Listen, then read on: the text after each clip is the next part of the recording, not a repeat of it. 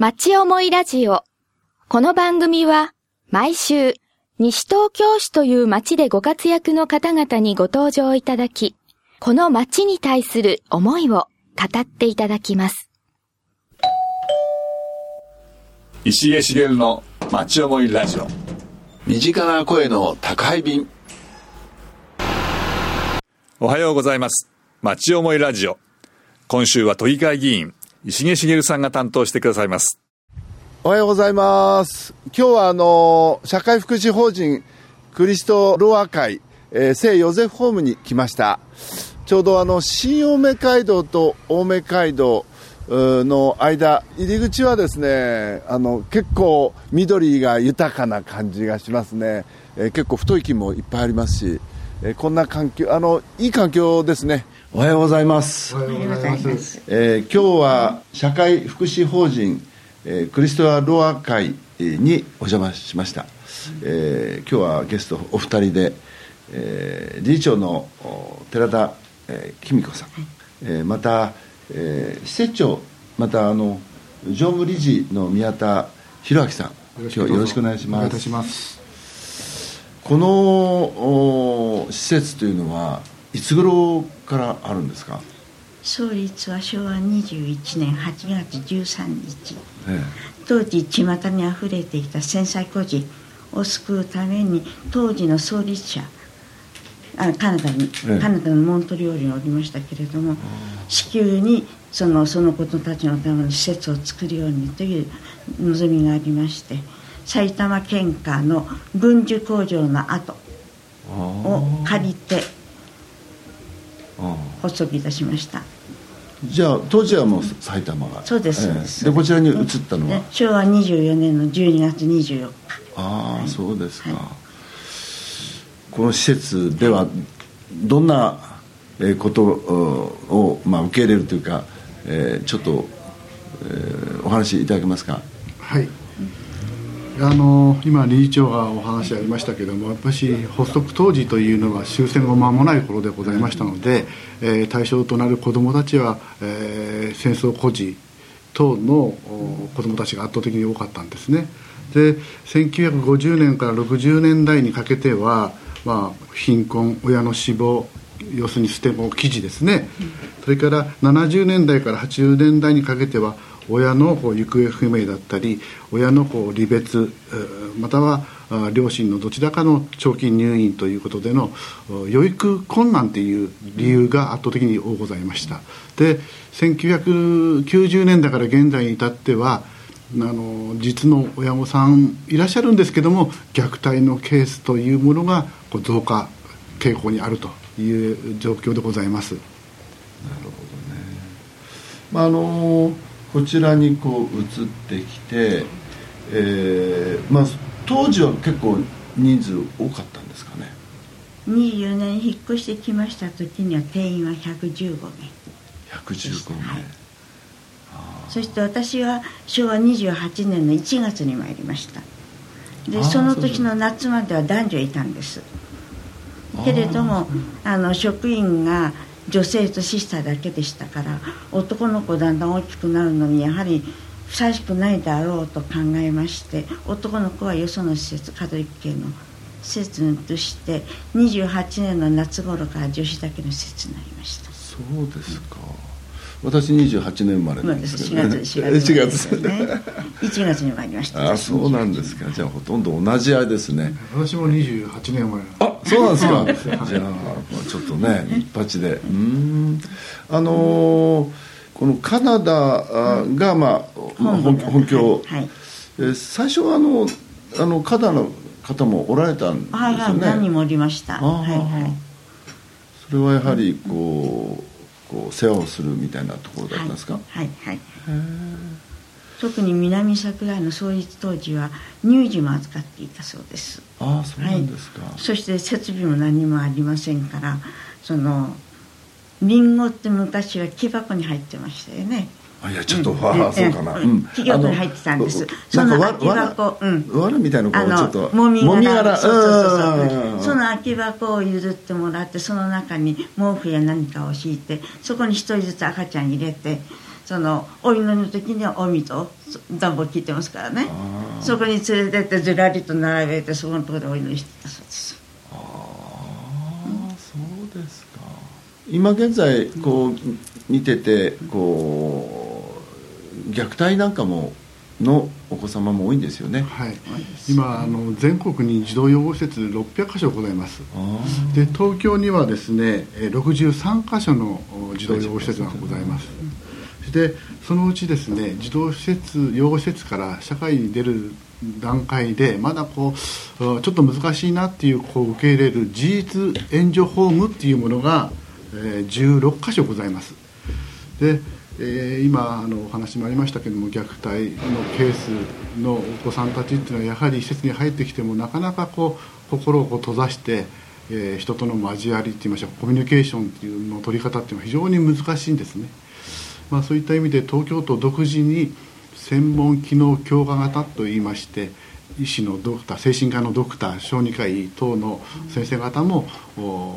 私たちのこの仕事の中に携わってくださいまして、えー心のケアというところをこう重点に、え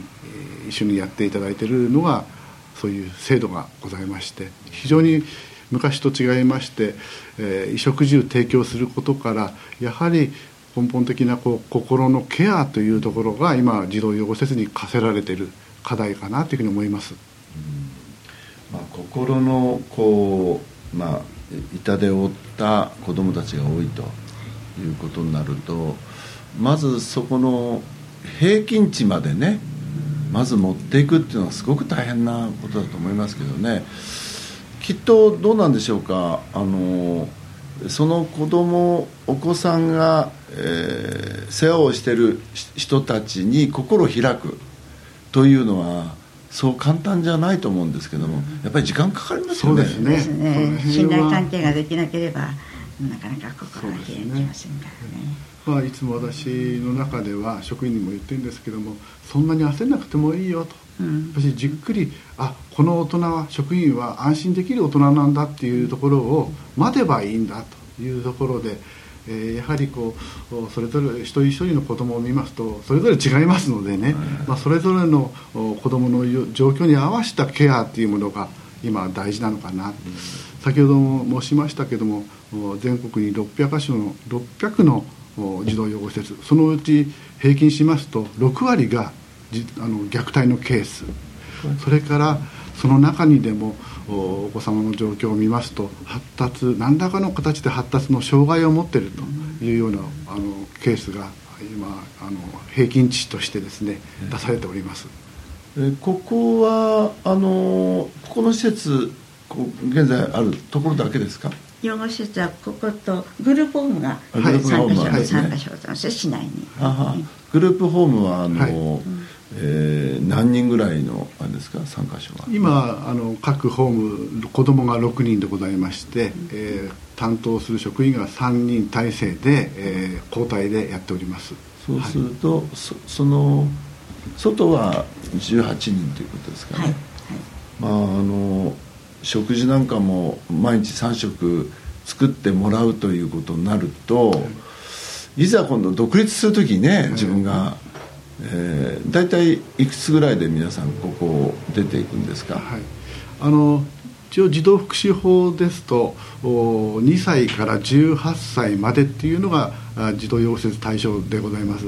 ただ私18歳でも即こう社会適用っていうのは非常に難しいケースもございますので今は20歳まで措置延長を含めてできるようになっております。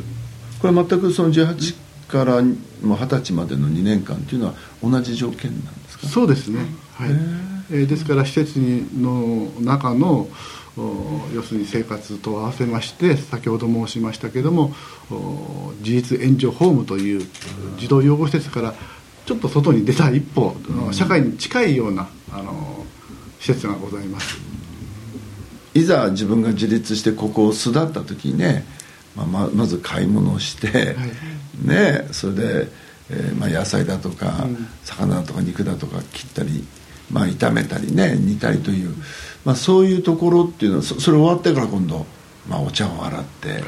えーというね。まあまあ当たり前のね、ええ。あと、まあ、わからないけども、まあ、そういったところというのは、ええ。こちらではですか？なんかあのまあ教えるというか。あ意図的にやるようにしてますただあのやはり本園ですと大体調理室からあ半分調理されたものが各子どものお居室の方に行きます。そこで手を加えて食べる。ただグループホームの方はあ実際買い物調理食べるというプロセス。それと食べた後みんなで片付けるというような自然な形での家庭的な雰囲気の中でこう養育がされているというところですね、はい。まあ、本当にあのいつまでもここにいられるわけじゃないからね。そうなんですね。ある意味では本当にこうそのす巣立つね、はい。えーものをこう教えていかなきゃならないと思うんですけども。今あの東京都の中では、えーそういう社会自立に向けて施設の職員の配置の中で自立支援コーディネーターっていう制度がございます、まあ、それはまだあの国の制度になってませんけどもこの東京都の実践がこうあなんて言いましょうか出来具合によりまして国の制度になるということ。でもこれは本当に施設にとって必要な職員の配置ではないかなというふうに思っています。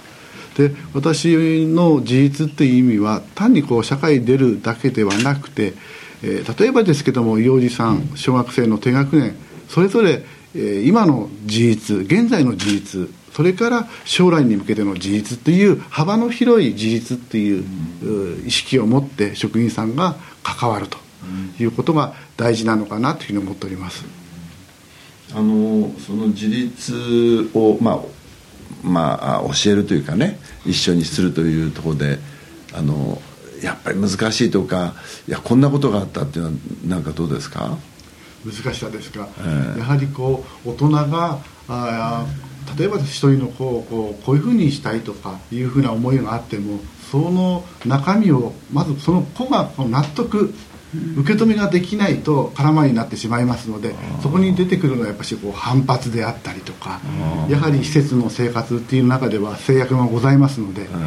私は制約という言葉が嫌いなんですけども約束事というところでやはり、えー朝起きてから帰ってくるまでの日課がございます、そういう生活の日課にこうきちんとこうおーなんて言いましょうか守れるような子供ばっかしでしたらいいんですけどもやはりこう時間ルーズだったりとか、えー無断開白とかいろいろこう職員をこう煩わす手をかけるお子さんも結構多ございますね。まあ、布団を朝,、ね、朝起きたら、えー畳むとか、それからまあ洗濯っていうのもありますよね、はい。まあ、小さい子は職員さんがやりますけども、一定のまあ学童時になりますと自分のものは自分で自動洗濯機各ええ。あの子供たちの塔に置いて置いてああります。るんですね、はい。えー石毛茂の町思いラジオ。身近な声の宅配便あの宮田、えー施設長はあの、えーここ来てはい。どのくらい、はい。あの私は昨年の4月よりこの施設長を務めさせていただいております。はい。んここ来る前は、はい、えー私この養護施設に関わったのは昭和51年で、えーもうベテランの30 30数年経ちますけどもうもう近い40年ぐらいになるんですけども最初はあの調布市にあります調布学園というところではい。児童養護施設の施設長を務めておりました。で、えーまあ、縁ありましてですね茨城県のある施設の方に、ええ。ーいろいろお不適切な関わりがあった施設がございまして、ええ。そこの再建に3年ほど行きましてそうですか。それからその後また2年間広島県のおある施設の方に再建に行きましてはい。東京に戻ってこようとした時に、えー理事長先生からぜひともうちの施設をこうやってみないかっていうふうに声をかけていただきまして、昨年の4月からお世話になっております。そうですかじゃあもうそうこの道のプロプロ中のねそうですか。きっかけは私は8歳の時に母をあのがんで亡くして、父の手一つで育て育てられたんです。なので父は本当にね母の分まで愛してくれました私たち、私の下にあと3人いたんですけどね。で一番下は母が亡くなった時1歳4ヶ月だったんですけど誰も手放さないで父を育ててくれたんですよ、うん、でもその父が終戦のちょうど1年後にあ終戦というか横浜の空襲でうち全部焼けましてね。それで父はかなりショックだったしそこから体調崩してはいたんですけど1年後に突然亡くなったんです。ですかで私は父を喜ばせることだけがただ一つの生きがいだったんで もう父を失ってなんで生きてなきゃなんないんだろうってとっても悩みましたよね、うん、自殺まで考えたことあったんですけれども、不思議な導きで初めからクリストロアンに入りたいと思いました。ああそうですか、全然知らなかったんですよ。どんな事業やってんだヨゼフホームやってることだけは知ってますけど、どこでいつ頃できてどういう目的なのか選挙主導上会ってことは知ってましたけど、石毛茂の町思いラジオ。身近な声の宅配便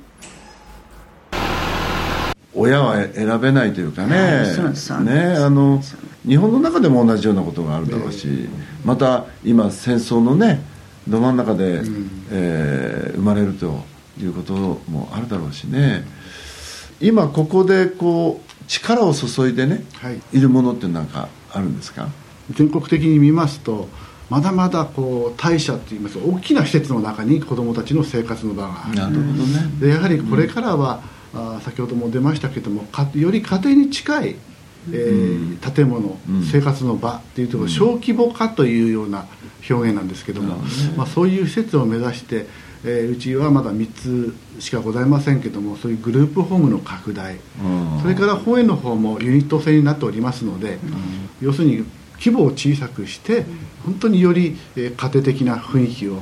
養護施設の中にこう取り入れるというふうに、えー今みんなでこう話し合いながら体制を考えたり、えーケアも含めて園長がこういうからではなくて、職員からもいろいろ発信してみんなで作り上げるというような今あの養育ホームを作っております。うん平成3年にこちらの建物を新築して向こうから移ってきたんですけれども当時は一つの棟に15名いたんです、現在は67名ですから、そあのその頃と比べますと子どもと職員との関わりずっとずっと密になってますね。なるほどね、はい。当時あれですもんねなんか、はい。えー子供一人一畳ないぐらいのそうですね。え。ゴロンとこうしたらもうすぐ足が当たるというかね。こちらは本当に、ねうん一部屋だけでもうお布団敷いたらもうそうそうそう。足の踏み場もないぐらい、そういう意味ではまあちょっとよもうちょっと勉強したいなとかね、はいはいそうなんですそういったことがねあの、まあ、逆に許されないというか今はそんな。ほとんど個室に住んでますから。うん。環境そのものはその、ハード的なところはだいぶねはい。そうですこね、うはい。進んだ感じがしますよね。そうですね。ん。はい。えっ、とこうショートステイみたいなね、はい。そそんなのもあるんでしょうか？はい。ございます。西東京市との契約で。ああそうですか。それどどこで？ここで受け入れる？はい、あの同じ敷地のところに建物民間のがあります建物をので、使ってやはいああそうですか。まあ、これからもやはり私たちの施設の中では、あーそっち児童養護施設のみならず地域へのこう貢献地域の皆さんと一緒にっていう視点で、えー子育てをしていくっていうのがこう求められてますので、えー積極的にその辺は事業拡大も含めてやっていきたいなというふうに思っております。今2歳から12歳までのお子さん。あそうですか。であの親が病気になったとか家族のあのうん看病のためとか冠婚葬祭のためとかうん。いろいろな理由で一時的に預けたい方。ああそうですか。西東京市の子育て支援課を通して